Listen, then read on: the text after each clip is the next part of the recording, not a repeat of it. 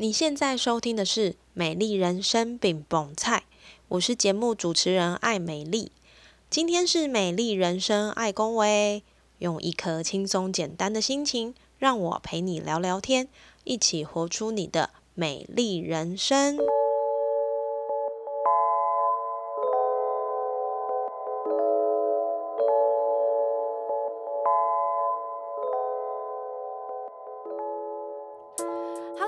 欢迎收听《美丽人生爱公维》，我是节目主持人艾美丽。这几年呢，我们常常会听到很多关于情绪方面的一些新闻，也常常会听到很多词，包含像咨商啦、心理医生或者是情绪照护等等的这些形容词。可是更多时候，我们其实会知道呢，身体的病不是单单只是身体的状况，更多的时候是因为你的心理受了伤，进而影响到身体。这个时候，如果你心理的问题不解决，身体的问题也无法真正获得改善。所以，我们反而要回到心理的层面，去看看哪个环节需要调整。今天邀请到的来宾，我觉得他很厉害的一点是，他是一个理性跟感性结合，透过很实在的方式，告诉你的情绪有哪里需要留意哦。他不会下指导棋，他会用外在很客观的条件，让你知道自己的情绪有哪里打结了。不止如此，他更用芳疗的方式呵护受伤的心。他是芳心生活的阿令老师，如何透视自己的心，而且要好好的照顾他呢？今天让我们来听听老师的分享。首先，先欢迎阿令老师来跟听众朋友打个招呼，介绍一下自己吧。Hello，大家好，谢谢 Emily 的邀请，我是阿令。那呃，我自己其实现在主要是在教情绪芳疗跟芳疗东西卡的课程，嗯那就是主要用芳疗当工具，然后去呃疗愈，或者是说去探探讨我们嗯每一个人周遭生活上面的一些情绪上面的问题啊，或者是说呃有身心灵上面的问题，这样子。对，对，主要的课程是这样。然后，呃，我自己现在主要就是教课为主。对，那为什么会进到这个领域？其实是因为过去就是，其实我当当初大概在五六六年前接触了芳疗。对，很久以前还是会随便去扩香一些东西，那那个不算是芳疗，对那些不太 懂什么是精油这样子，就只是觉得嗯香香。对，那六年前开始就是比较认真，开始哦，我发现哦，原来比如说家里的小朋友过敏啊，可以用什么样的精油啊，然后咳嗽啊，可以用什么样的精油啊，鼻塞啊，可以用什么样的精油啊，才发嗯现、哇，精油这么有魅力。跟我以前认识的东西完，就是认识这个东西完全不一样。我以前认识精油就是香香按摩，没有了，就这样。然后，然后后来就是认识到它之后，一开始也是比较走生理机制，所以跟大家呃普遍学芳疗的背景差不多，可能会去学一些基础的芳疗啊，学纳哈啊，学什么这些嗯东西。对，呃，其实，在学习的过程当中，或者是在看书的过程当中，你都会发现书本上面或者是呃课堂上面都会跟你讲说，哦，这个东西呢，对于焦虑啊，对于忧郁啊，有一些缓解、疏解的功效。对，然后，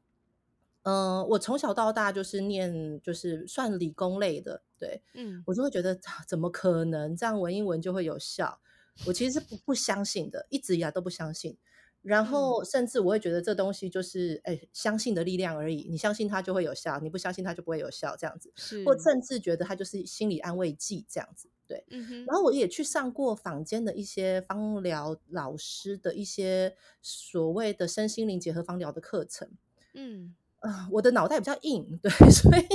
我会觉得哇，你在讲什么东西？对，所以不太能理接受就对了。我会觉得，嗯、当然，我觉得现在的角度去看，我会觉得哦，我我是相信这个东西，只是我会觉得它不太接地，对，嗯，就是它没有办法说服很多人。对，你会说、哦，嗯这东西抗忧郁，这个抗东西抗焦虑，嗯，为为什么？我我的个性会告诉我说，我会个性会我会觉得说，那你要告诉我为什么啊？为什么今天是薰衣草？为什么今天不是薄荷？为什么今天不是什么这样子？对，是，所以我上了一些课，我就觉得哦，就是我曾经也成为某一个老师的师资之一，但是他的教案我完全没办法不能接受。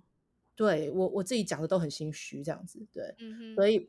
后来才自己去看一些呃资料啊，然后做一些呃就是做一些资料整理啊等等。对，其实我大学念的是临床心理学系，对，是，然后呃念完之后，说真的就是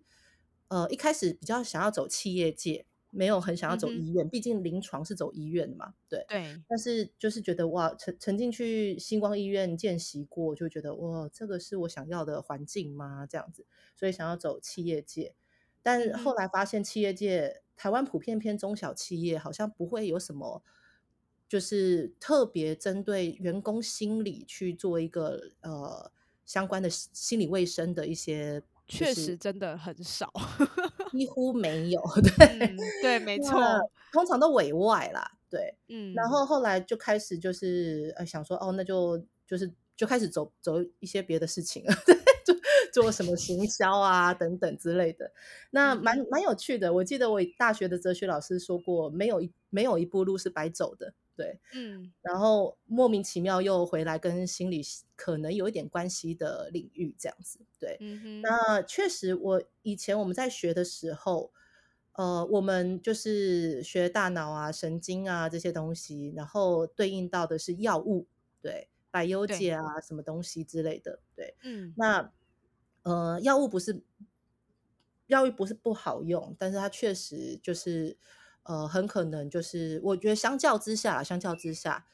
跟精油来讲，它的可能副作用相对是多多一点的，嗯对。嗯，但是我必须得说，一个是 long term，一个是 short term 的东西，对，所以我觉得经任何事情都这样，来得快去得就快，所以香气来得快，但它也去得快；药物它来得慢，但它也去得慢，所以它留在你身上的作用会比较久，对。然后嗯反正就是。呃，学就是大学念完心理之后，反正也荒废了一阵子，对。然后后来 接触了芳疗之后，然后我就对于外界把心理跟芳疗结合在一起的课程，基本上都没有我自己觉得很 OK 的课程。然后我自己才想说，嗯，那既然我以前学过，那不如好好的研究这一块。然后研究了之后才发现，哦哇，原来精油这么好用。对，那我曾经也跟以前学校的老师有在研究过，我说为什么大学我们在大学念心理，就是呃都会，我们有各式各样的治疗法，有游戏治疗，有音乐治疗，有艺术治嗯。疗，为什么没有香气治疗？对，是。那其实就是那时候老师给我的回复是说，哦，他们觉得香氛，呃，香，他们把它当做香氛，然后甚至他嗯。们觉得芳疗是偏方，就是没有什么，就是非正规的，对，然后好像没有很很能够证实它真的有效果这样子。对，嗯哼哼，但我觉得我自己这两三年在教课，其实我有发现有在进步啦。我听我的学生说，这个我还没查证，对不起，就是我听我的学生说，慈济大学的心理系里面有香气治疗。对，那我希望未来在正统教育里面越来越多把香气把它放进去，因为其实我看到这两三年看到学生做的个案或我自己的一些经验，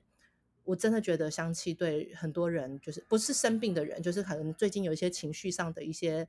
困扰的人，其实是嗯蛮有帮助的。对，所以我也很希望借由教学，然后辅导学生，学生再去帮助更多的人，这是我最衷心的希望。这样子，对，嗯，其实我跟阿令老师的认识也是从情绪芳疗的课程中认识的。那那个嗯。时候，其实老实说，我也是一个比较硬的人，就是呃，我嗯。也会有很多疑问，就是说，诶，为什么就是呃需要舒缓的时候，需要放松的时候，大家就会首推薰衣草嘛，或者是说，呃，你需要提振精神，除了它的气味，像薄荷的气味是很呛凉的，然后嗯。呃，除了这个人家人家说的、人家说的之外，其实我更期待的是，当我今天自己也成为一位教学者的时候，我可以告诉学生为什么。我觉得这个为嗯什么他才有办法在，比如说他今天可能没有薰衣草的时候，他知道他可能还可以去找一个跟薰衣草有类似的成分的东西，去帮助他的情绪做一个缓解，或者是身体做一个缓解。那我觉得也蛮特别，就是说，因为老师刚刚有提到你自己本身是心理的背景嘛，然嗯后你在呃接触芳疗之后，又把这个芳疗跟情绪这边做一个结合。那我想要问老师是说，你觉得是什么样的机缘下，你会想要把这两个结合成一个独独呃独树一格的专业，而不会让说呃芳疗是芳疗，情绪照护是情绪照护，你反而让这情绪芳疗这四个字很自然的进入到你的生活中呢？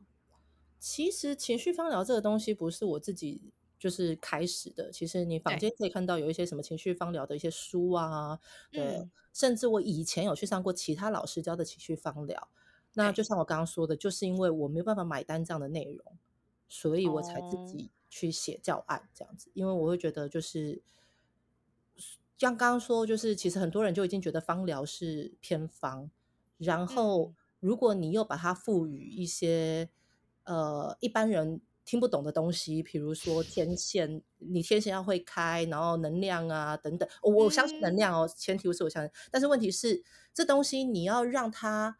譬如说今天假设呃。就是 Emily，你今天遇到一个人，然后他今天跟你讲说，他现最近呢可能刚分手，心情很不好，你想要帮助嗯他，然后你就跟他讲说，哦，你现在能能量很低落，那我这边的精油能量很高，然后可以帮助你能量磁场比较高，然后可以让你呃很快走出你的阴霾，对，那就会觉得哇，就是芳疗已经是偏方了，你又用了更玄，玄的东西，就会觉得哇，你们这些人就是走火入魔这样子，嗯，然后而且也会觉得啊，这有效吗？不可能吧之类的。然后我曾经也遇过一个朋友，就是对他，因为他知道我会帮小朋友用精油，然后他也很想要帮他小朋友用精油这样子。然后结嗯果他就就是拿了一些精油要用的时候，她老公呢就很生气说，就是呃。为什么可以帮小朋友用精油？你有什么理论基础吗？你有你有你有你有实证案例吗？你有确定这个东西用在小朋友身上 OK 吗？之类的。对所以我也希望让大学生们走出去讲话是有底气的。就是我说、哦，我这个嗯东西可以帮助你好睡觉，因为这东西可以提升你的呃大脑里面的氨基丁酸，提升你的 GABA 的浓度，可以让你好睡觉，可以让你干嘛干嘛干嘛之类的，那增加你的血清素等等。对，所以。嗯呃，至少大家会觉得哦，你不是随便说说，或者你不是只就是对，就是就是希望大家讲，有根据的，对对对对对，有底气这样。对，主要是因为我觉得市面其实很多课学生上完课就会问我说，你有没有推荐什么就是情绪方疗的书？然后我就说，嗯，认真没有诶、我就会把情绪跟方疗通通把它分开来。对，心理学归心理学的书，方疗归方疗的书，这样子，因为。嗯呃，我自己有看过，不是说全部没，呃，全部，因为我也没看过全部的书嘛。我至少我自己看过的书里面，我觉得目前没有结合的很好的书，这样子。对，嗯是嗯 OK。其实，呃，老师刚刚有简单的稍微介绍一下关于情绪方疗的课程，他呃为什么他要做？因为他觉得他希望可以让这个方疗是更有底气的。那除了 我们在上老师的情绪方疗课之外，老师还有一堂课，我觉得他是让情绪方疗变得。呃，更有趣、更更有呃，更会让人好奇的那堂课叫做洞悉卡。那这个卡一听到卡就知道，嗯，可能就是什么牌卡啦，或者是有的人就说，哎，你这个是不是什么塔罗牌啊等等哈。那其实呃，市面上有很多对于牌卡的解读哈，那很多人都会讲说，哎，那个牌卡就是你心里有疑惑啊，你就去给他。问一下啊，哈，有的人是说可以去算一下、啊，但是我们在上课的时候，其实老师会特别强调，就是这个卡呢不是算命，而是让我们在呃每一个人对于人生状况有一些迟疑的时候呢，给予一个客观的角度跟眼光来看。所以在洞悉卡里面，这个这副牌卡里面它没有字，它也没有很鸡汤的内容，就是哦加油，人生一片灿烂光明等等的。那它所画的这些颜色啦、线条啦，也未必都是很明亮、很灿烂。可是相反的，他可能会用一些呃色调。线条或者是呃眼神，这个画的眼神呢，让看的人会有很多不同的感受。所以其实这也是我自己心里很想要问老师的哈，就是说老师可不可以跟我们聊一聊，你怎么看待这个有洞悉卡？这是第一个问题。第二个问题就是说，老师你怎么样让大家可以在情绪芳疗的世界配上精油洞悉卡之后，去看待自己心里的状态呢？嗯，证明一下，他那个那套牌卡，其实他原则上他的著作是澳澳洲人，对，两个澳洲作者，对，澳洲女生，对，嗯，那他呃，原则上他的英文名字叫 Aromatherapy Inside Card，对，所以它应该是翻译成芳疗洞悉卡。对，那它总共有四十二张牌卡，对应到的是每一只不一样的植物。对，那当然你不可能拿每一个植物去闻香，拿每一个植物去啊，你可以当然可以泡丁剂，但是太麻烦。对，所以 就是精油可能是方便比较方便使用在这个卡牌卡上面的。对对，那实际上我们其实一不论是就是智商师，或者是心理师，或者是呃心理专业领域的人。其实蛮常在咨商或者是咨询的时候会用到牌卡，对，嗯，所以牌卡有很多很多的种类，对。那以前我们所认识的牌卡，我们比较倾向它作为投射工具，对，就是有一些话你不好说出口的，然后有一些话呢，可能或者是说有一些事情，你的人生经验跟人家不一样，你就会做出不一样的反应，对，嗯，所以。呃，我都很我都会蛮喜欢用牌卡当做投射工具，当做资料收集工具，而不是占卜。对，就是呃，我今天抽到这张牌卡，它可能有个方向，那我可能也会根据他的画作去呃让对方感受，去让对方说出一些东西。譬如说，牌卡里面有两张牌卡都是拿着水晶球的人，对对，然后一张。是墨药，它呢当做稀世珍宝一样的在捧着。另外一张呢是花梨木，它呢就捧得很轻松自在，甚至有点不太在意它。对，但是他又捧着它这样子。对，所以通常像这样的牌卡，我就蛮常会问个案说：“哎，你看他的样子，好像捧了一个水晶球，但是他的表情好像是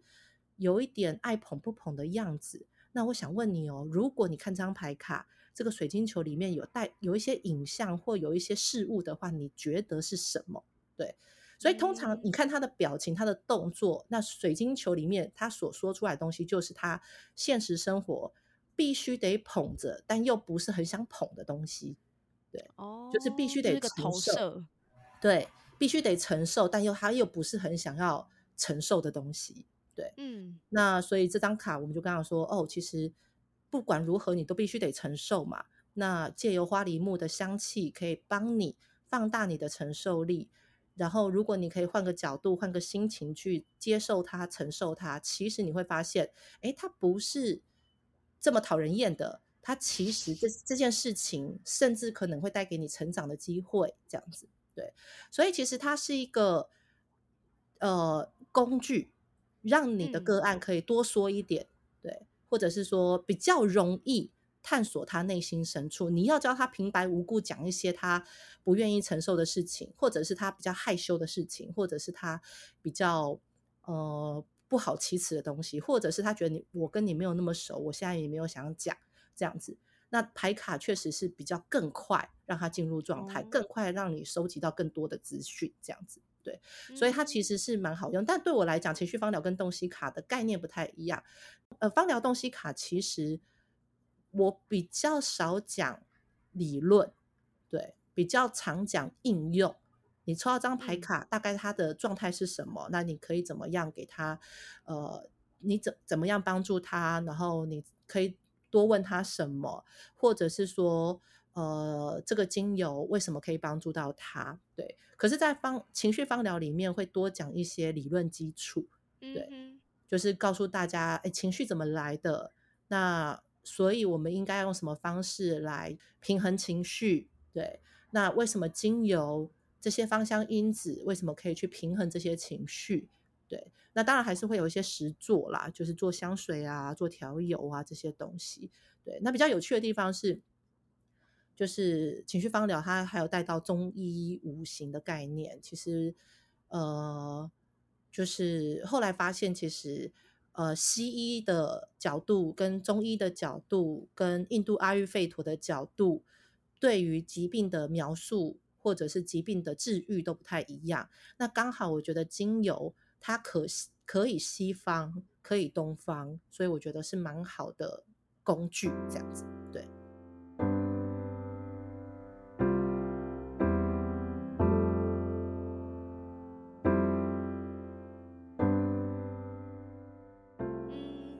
我觉得老师把精油做了一个很好的注解，就是它可以很西方，也可以很东方，可以用呃不同的角度去看待。植物，毕竟我想东西方其实都有植物的存在。那在不同的文化里面去运用到这个植物，其实有些东西是共同性的，但有一些也会因为各自的文化而有不同的解读。但是他们其实都有某些疗愈的层面。那我想问一下老师，就是比如说刚刚呃老师有提到像洞悉卡这件事情，是可以去做一个投射，让你服务的个案去说出他想要说的话，或者是他。更客观的看自己，那我相信也会有人会会问到一个问题，就是说，哎，那我如果去去就是算这个，不要说算了哈，就是说我去做这个方疗洞悉卡，会不会有的人觉得说啊就不准啊，或者是说，哎，你讲的我没有什么感觉？那像如果是这样的时候，老师你会用哪些角度再去跟这个服务的个案来沟通呢？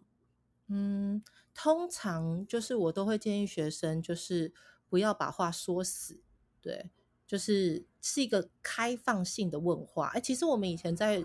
呃心理学在学习的时候，我们也都是告诉，就是我们的学生，就是我们学生们被被教育成，就是你的问话基本上会比较偏向开放性的问话，对，是，所以应该比较不存在哦，就是不准或没有感觉，对，就是通常我们会问说，哦。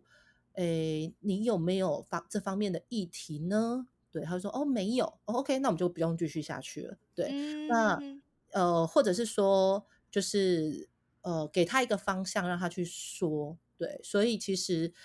我自己的学生是很少会跟我 feedback 说，哦，就是诶，我的个案说我不准，诶，这样子。对，所以应该是就是我毕毕竟就是我从来不把它当做占卜工具，所以就是没有。没有，就是准不准？对，或者是说他有没有说中我内心？对，因为基本上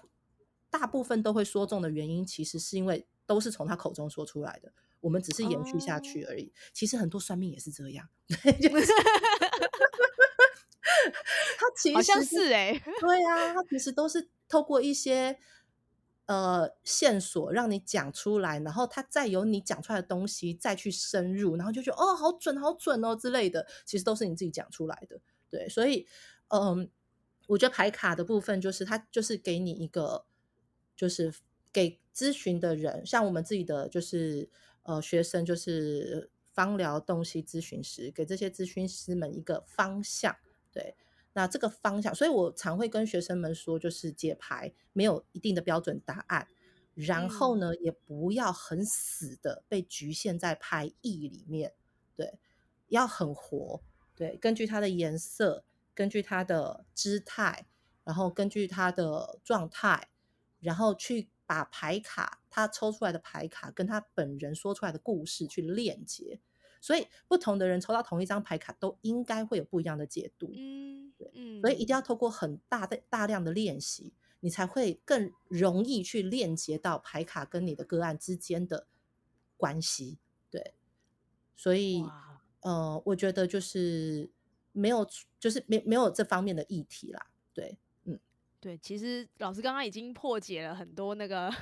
市面上的算命师。我突然有想到，就是我有个朋友啊，他就是说，哎，我我今天去看一个老师，我觉得他说的超准的耶。然后我说，我就会问他说，哎，是怎么个准法嘛？然后他就说，哦，老师就问我要问什么啊？然后我就说问感情。那其实感情会去找老师问的很多，可能就是感。对感情不顺嘛？那不顺，可能下一步就是会问有没有第三者，类似这种。那其实有很多东西，就真的是让这个被呃去问事的人，他就自己会把他的困扰讲出来。那我突然也想到，就是我们在上阿玲老师的课，他也会提到一件事，就是说，其实很多事情的答案，就是这个个案自己都知道了。他只是，他只是可能需要再有一个力量推他去正视这个问题。其实不，并不需要我们这些呃帮他解牌的人去告诉他要怎么做，因为他其实自己都知道了，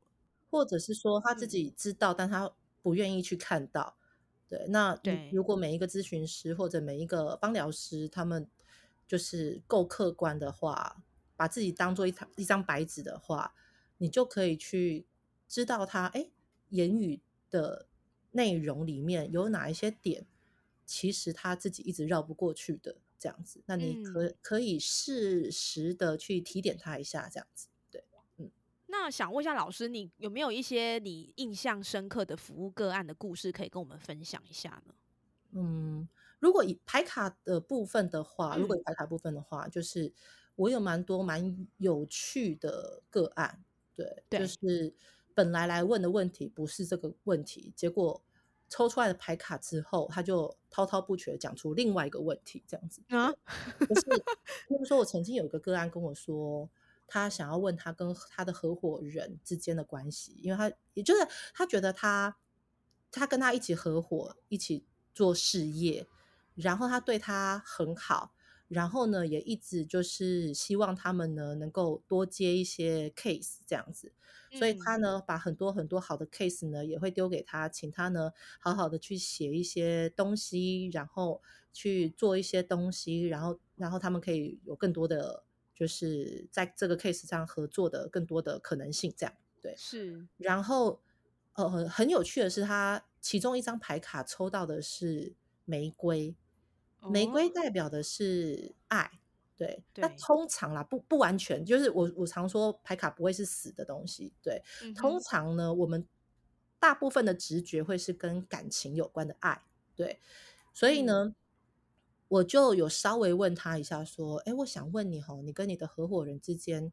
除了合伙之外，有其他的情感存在吗？对。他一开始是否定的，他就说没有，没有，没有，没有，对。然后呢，后来因为其实我自己也感受到，因为其实他在讲故事的过程当中，你会觉得他对他的好有点超乎常人的理解，哦对是对，所以我就就就后来就是，我就问他说，哦，其实呃，合作关系的话，你可能会给他一次机会、两次机会、三次机会，可是我发现你给他好多次机会，你对他还是不离不弃，耶。对。后来他就说，哦，其实他才说他很欣赏他，然后欣赏之后，他又后来说，哦，确实他有曾经跟他告白过，对，跟他的合伙人告白过，对。那他的合伙人呢拒绝了他，对。可是他觉得他合伙人拒绝他的原因是因为他们是一个不伦之恋，因为他自己我那个个案他有已婚有小孩，对，嗯哼所以他觉得他是因为这样拒绝他，对，所以他就觉得呃，就是他还是不断的在付出，所以他根本的问题从来从来都不在合作这件事情，根本的问题在感情，懂对，所以他的根本问题在于他要不要继续跟他合伙，其实是要不要放弃这段感情。对，所以后嗯来就是我们后面聊的都是要不要放弃这段 感情。好案外案的感觉哦。我我之前还有一个也蛮有趣的，就是他本来问说他要不要去考研究所，要不要去念嗯。研究所，对，然后也是抽到玫瑰，然后我就说念研究所跟感情有关吗？对，嗯那他就说哦，对，找他去的那个人其实现在正在跟他暧昧，对，然后就是他就想说要不要去念这样子，对，然后后来就是哦，就是提到哦，其实如果他接受了他的这个暧昧对象的感情，他念研究所应该就会比较容易一点点，写 功课啦、交作业就会比较容易，他就不用担哦心说这个。这个学这个学业会造成他现在是就是工作，因为他还要工作嘛，工作上的负对担啊或等等这样子。但所以后来其实也是专注专焦点在他要不要接受这段感情这样子。对，因为那个个案曾经离过婚，然后有一段就是就是比较他觉得比较不不开心的失败的婚姻啊，他觉得对，所以他其实不太敢再踏入新的关系当中这样子。嗯嗯诶，那老师会不会有人就是像刚刚老师讲了很多，呃，讲了两个这个让你印象深刻的故事嘛？那会嗯不会有的人想说，诶，那如果我我自己也可以来学的话，我就可以了解这些这些牌卡的一些原理啊等等。那自己有的人会自己给自己去问问题，然后用这些牌卡来解答他的疑惑，会有也有这样的状态的人吗？自己问自己问题，然后自己翻牌卡吗？对，哦可以啊，完完全可以。对，所以呃，他那呃，如果说像他自己本身可能就有一些有一些状态，他自己可能走不出来，那透过这个牌卡的运用，是不是也可以让他一样有第三只眼去看这些事情？呃，我的意思应该是说，这样会有有帮助他去解决问题吗？如果你自己现在已经深陷在其中的话，我觉得就是当然就是没有像客观的咨询师可能会在你盲点的时候给你提点，因为你就在盲点里面，你怎么会有特别的感觉？但是是。精油它会有帮助，对，哦，就是你翻到这些精油，这些精油如果你呃使用在你的身上，或使用在你的，就是譬如说，我可能就是最近呢很多事情很迷惘啊，然后很多事情没有行动力啊，想做什么呢都很容易自我设限啊之类的，没有什么行动力。当然没有嗯行动力对应到很多很多支精油，它都会给你行动力。那其中有一支其实像尤尤加利，对，对抽到尤加利的人，通常他的行动力不足，原因不是因为他真的没有动力，而是他很容易自我设限。对，所以尤嗯加利这个香气呢，可以让你提神醒脑、恢复理性。对，所以这个香气呢，如果你用在身上，帮你恢复理性、恢恢复理智的时候，它其实可以帮助你厘清你现在想做的事情的优点、缺点，然后各式各样的呃方向，每一个方向的优点、缺点离出来之后，它统整完、整合完，可以给你一个比较明确的方向，让你可以往这个方向前进。抽到尤加利的嗯人，过去他没有方向，原因就是因为每一个方向好像都彼此拉扯，所以他就没有办法真的去做，他会觉得对不知道该怎么做。对，那尤加利这个嗯香气呢，确实它氧化物嘛，氧化物本来就会让你对蛮清醒的，对，然后蛮能够恢复理智的。它确实也能够在情绪方疗里面，它也提到它可以提升一些乙烯胆碱，让你呢增加你的记忆力，增加你的专注力，对，增加你的各式各样的就是大脑的活大脑的理理智、理性跟活力，对，所以你就可以理性的去分析每一个每一个方向，然后在这每一个方向当中再去找到一个共同的方向，然后去执行。对，所以因为它对应到香气，所以其实这个香气呢，它也会帮助我们的身心去解决你现在面对的，或者是协助你去面对你现在所困难的事情。对，所以我觉得自己抽也很 OK。对，所以我特别喜欢芳疗东西卡的原因，是因为它对应到香气。就是我嗯们平常在抽牌卡，哎，抽完就没事没有了，这样子。对，那也许你的咨询师跟你讲一些什么，哦，你当下觉得，哦，对对对，哦，好受用，对我应该这样，应该那样，这样子。可是你回去之后，很快面临到现实生活的压力、现实生活的事情的时候，你又很快就可能就忘了这件事情了，或者很快又恢复以前嗯的状态。可是如果今天结合了一个香气，它譬如说你可以戴在身上的项链呐、或者是说做成一罐香水啦，时不时借由这罐香气来提点一下自己，它等于是这个这个呃这个咨询不是只有在当下而已，它会让你带回家，这个香气也会让你带回去，持续在你的生活当中做一些就是疗愈这样子。嗯，我我觉得这个是一个很很棒的注解，就是说它不是到结束对话结束就结束，特别是有的时候回到现实生活中，其实还是有很多现实的问题需要去面对。但是嗯如果说有一个气味，它可能算是你的一个启动点，当你需要重新启动一个新的眼光去面对事情的时候，这个香气它其实就是一个那个启动的开关，帮助你转换一下心情。我觉得这对很多不管是困惑的人，焦我想对焦虑的人，对于你有一些状态卡卡的人，我觉得那都是一个很。很直接、很明确的提点。那我想问一下老师，就是像呃，在过去压抑的疫情时光，就是过去的二零二一、二零二二，我想每个人都真的非常的辛苦，因为我们根本不知道未知的世界还会再发生什么样的变化，然后时间啊、空间还会怎么样的调整。那接下来在新的二零二三年，我们对于自我关照、自我觉察，还有刚刚老师说到，我们可以用精油的香气来去支持我们去看待问题的一个状态的时候，老师你觉得有什么样的看法跟建议是可以分享给听众朋友呢？哦，其实我觉得就是疫情这段期间，然后因为这个世界变化的很快，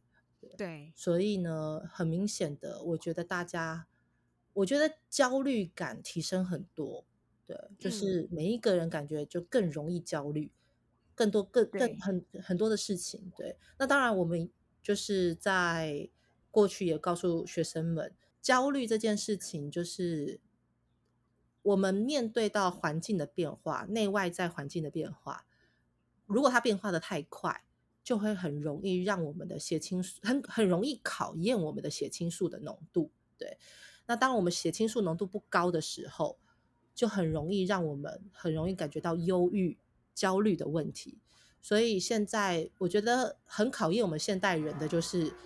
忧虑跟焦虑的情绪的困扰。对，那其嗯。实也许事件本身都不是很大，但是我们很容易感觉到悲观，对，很容易呢感觉到焦虑、忧郁，对，所以嗯。我觉得在就是可能疫情过后这段期间，生活步调可能慢慢恢复正常的时候，那我们可以开始就是更更希望自己更积极乐观的去面对新的生活，或者是从新开始的生活这样子。对，那怎么样能够让我们积极乐观呢？其实我刚刚有提到血清素嘛，对，那嗯，能够增加血清素的第一个，我觉得可以多多多晒晒太阳，对，所，以只要有阳光的地方，或者是多去一些户外活动，多晒晒太阳，阳光会提升我们的血清素，那会让我们嗯比较容易积极、乐观、比较开朗的去面对人生当中的各式各样的挑战。对，包括刚刚我们说挑战的部分，其实疫情这段期间也有很多生离死、生离死别的问题。嗯对，嗯也真的就是很考验我们，就是你的呃心理素质。对，那对啊，呃，就是如果血清素浓度高一点的，你的心理素质应该是会比较好一点的。对，所以多嗯晒晒太阳，对，是一件很好的事情。对，那譬如说，如果你住在台北，对，住在基隆，对，就是 阳光比较不充足的，对，对啊，怎么办呢？怎么办？你可以多吃一点好的，就是蛋白质的东西。我觉得饮食也很重要，对，就是鱼肉啊，优质蛋白的一些食物，对于我们合成多一点的血清素有帮助。对，嗯，还有照顾好自己的肠道，对我们血清素百分之九十来自你的肠道合成，对，所以照嗯顾好你的肠胃道，对于呢面对接下来的挑战都有很好的帮助，让我们积极、乐观、开朗的那个情绪都有很好的帮助。对，是，那再来就是，我觉得就是如果香气来讲，就是说啊，就是我没有晒那么多太阳，我没有办法晒那么多太阳，我就住在基隆这样子。对。那 对啊，怎么办？就可以在家里扩一些香气。对，嗯。那有一些精油对于就是血清素的平衡都有蛮好的帮助，比如说呃薰衣草，对，嗯。比如说快乐鼠尾草，对，比如说佛手柑，对，诶这些精油都不是太贵，大家不用担心。对，就是对对对，佛手柑、罗哦罗马洋甘菊稍微贵一点点，对，嗯自己考虑这样子。对，薰衣嗯啊，记得哦，薰衣草呢，你们要去找到那个真正薰衣草这个品种。是，对，那个很多很多，我之前也有上过我另外一个朋友的 podcast，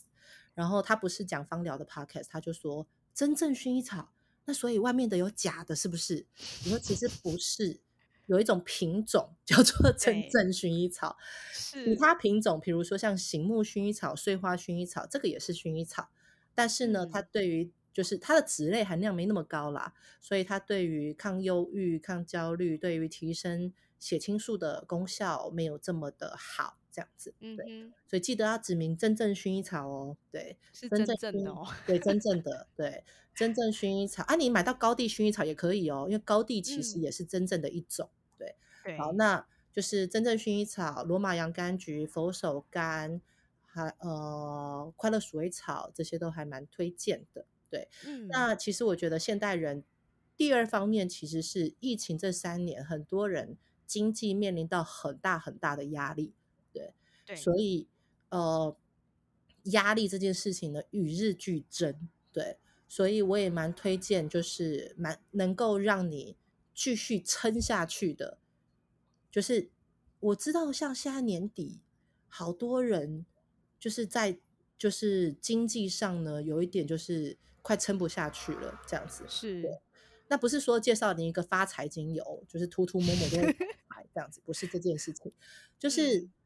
呃，譬如说，我觉得我常会跟学生们说，就是呃，不管怎么样，我假设我今天负债，我负债也不会是一天两天的事情，对，那你。都必须得承受，都必须得面对。对，那你不快乐，或者是逃避，或者是忧郁，你还是也还是也还是也需要面临到这些压力。对，啊，如果你正向、积极、乐观，也许就是你压力都是都在那边。如果你正向、积极、乐观去面对它，那也许你就会觉得那个压力感就不会这么大，你的你的那个绝望感就不会那么的大。对你就会觉得没事嘛，对，也不就是负债个三百万而已，没事的嘛。你看看，你看看董恰恰不是都还好好的吗？这样子，对，所以呃，如果就是生活压力压得你快喘不过气来的时候，但你必须得面对啊，必须得扛啊，那可以推荐你一些木头类的精油，对，嗯，比如说，我觉得我最推荐的其实是花梨木，对，哦，真的，这个味道很棒，对，但我知道不好买。对，所以如果你要，因为花梨木它有花香跟木头香，所以一方面能够解决你被压力压到喘不过气来的情绪，二方面呢，那个木头香气又可以让你有一个支撑感，让你继续撑下去。对，嗯，所以花梨木是非常推荐，但我知道就是市面上不好买，那你也可以使用方樟。对，方樟也是可以。对，然后或者是说木头类精油，我觉得如果你不排斥的话，像雪松也是不错的选择。对，那雪松不论是维吉尼亚雪松或者是大西洋雪松，就看你个人喜欢哪一种雪松，因为两种香气差很多啦。对，那呃雪松比较比较平民的价格，对，相较之下。对，那当然你也可以选择檀香啊，或者是快木啊这些这样子。这些木头类精油呢，一方面呢给你支撑感，给你舒压，然后呢，像雪松呢，其实它也有平衡压力荷尔蒙的功效，对，让你呢能够继续抗压，继续面对你的人生。反正这些事情没什么大不了的，这样子，对，嗯。OK，老师其实刚刚在这一段。跟呃提给我们很多的提醒，在这边帮听众朋友做一个整理，就是相较之下，我们需要有更多积极乐观的心情，然后去面对我们所处的这些焦虑感跟忧郁。所以呢，血清素是一个非常重要在我们身体的化学物质。那我们可以透过多晒太阳啦，多吃优质的蛋白质啦，还有照顾好你的肠胃道，去帮助我们血清素的提升。那在香气的运用的话呢，我们可以用真正薰衣草、哈快乐鼠尾草、佛手柑跟罗马洋。柑橘这些植物的香气来扩香，那当然就是在这么艰困的压抑时光呢，其实很多人面对着经济压力，那我们还是需要努力的撑下去，面对这样的挑战。所以呢，老师在这边提醒我们，可以用花梨木、方樟、雪松或者是檀香跟快木，让我们可以在面对庞大的压力的时候呢，有植物的陪伴，帮助你一起努力撑下去。所以这个部分是在这个崭新的二零二三年，我们可以多多的。运用在我们的生活之中去做一个好的自我关照。那最后一个问题，像刚刚我们听了老师说了很多的故事，然后老师说了很多的香气的味道的，还有一些理论的，让我们对于芳疗，对于这个。这个芳疗很，有的人觉得它是偏方的这个概念呢，去更有底气的感受这样一个植物的功能性。那我想问老师，在老师教课教了这么长的时间，然后你也经历了很多个案的故事，陪伴他们，你觉得听了这么多的故事，然后他也进入到你的生命当中，你觉得这些有没有对你的？人生带来一个不一样的感受，以及老师，你觉得你现在的现在是不是正走在你的美丽人生上？以及你的美丽人生是长什么样子呢？嗯，我觉得就是其实蛮推荐大家一本书，就是许天生医师的书，它叫做《自我觉察》，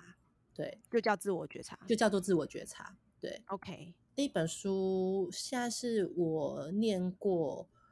就是。最难的一本书，也不是难，就是它每一句话，你可能都要思考很多很多的事情，或者是要去用力的去理解它。对，嗯，那我觉得就是呃，人生的部分呢，其实就是追求自在。对，对我来讲啊，就是美丽人生就是自在的生活，自由跟自在。这个自由不是财富自由哦，这个自由其实是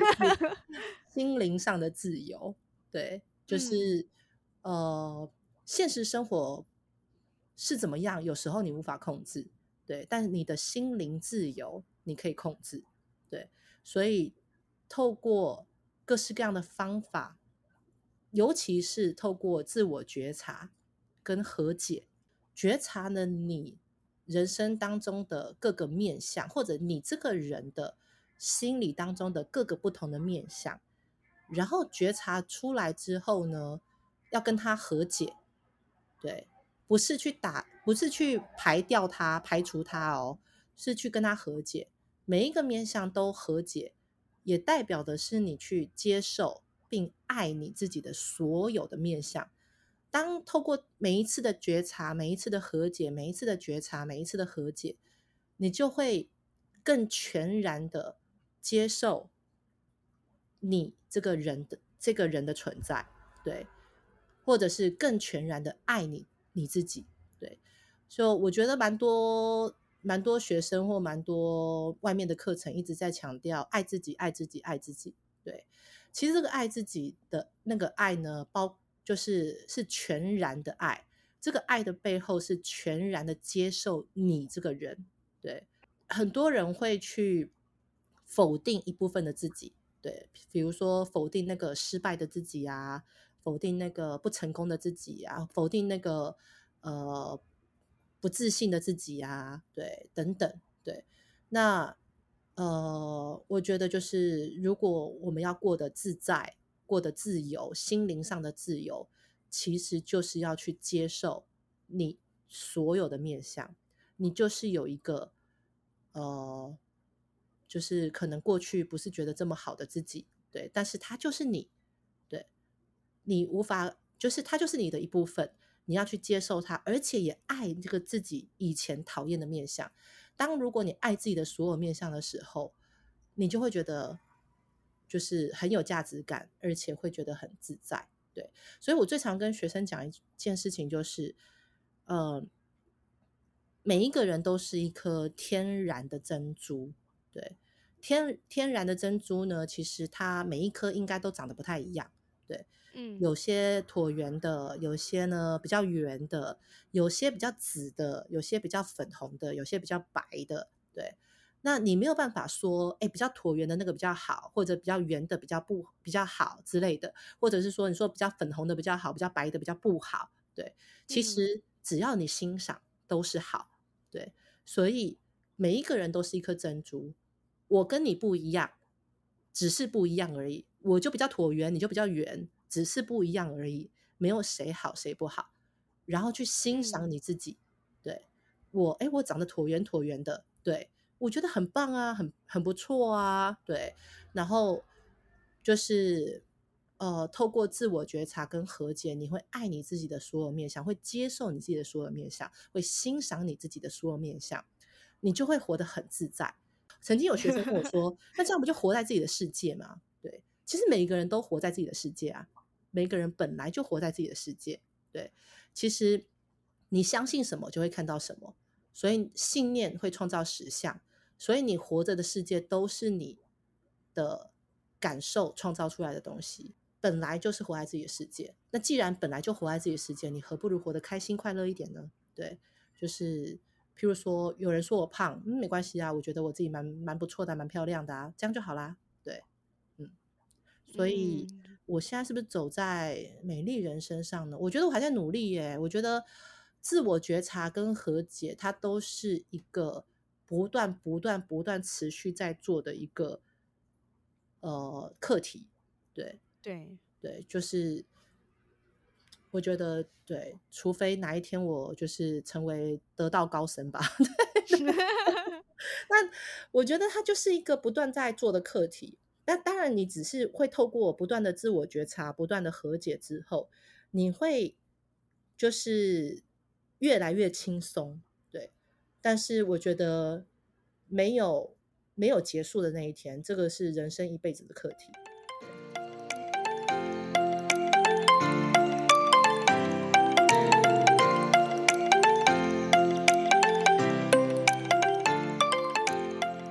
在剪辑这集访谈的过程，我自己也再一次回到觉察的状态。因为社会压力、外在的眼光，我们都必须让自己看起来很体面、很厉害、很骄傲，才能够抵挡着社会的洪流。然而，每一个我们自己其实都是独特的个体，拥有不同的模样，才会创造这个缤纷的世界。那我们为什么又要追求所谓单一成功的样子呢？我们可以用自在的样子生活着，这才可以走得快、走得远、走得久。就像每一个人的美丽人生都有不同的模样，不需纠结，也不用模仿。希望二零二三年你也看见自己美丽人生的蓝图，朝你所想的方向前进。美丽人生，爱恭维，我们下次见喽。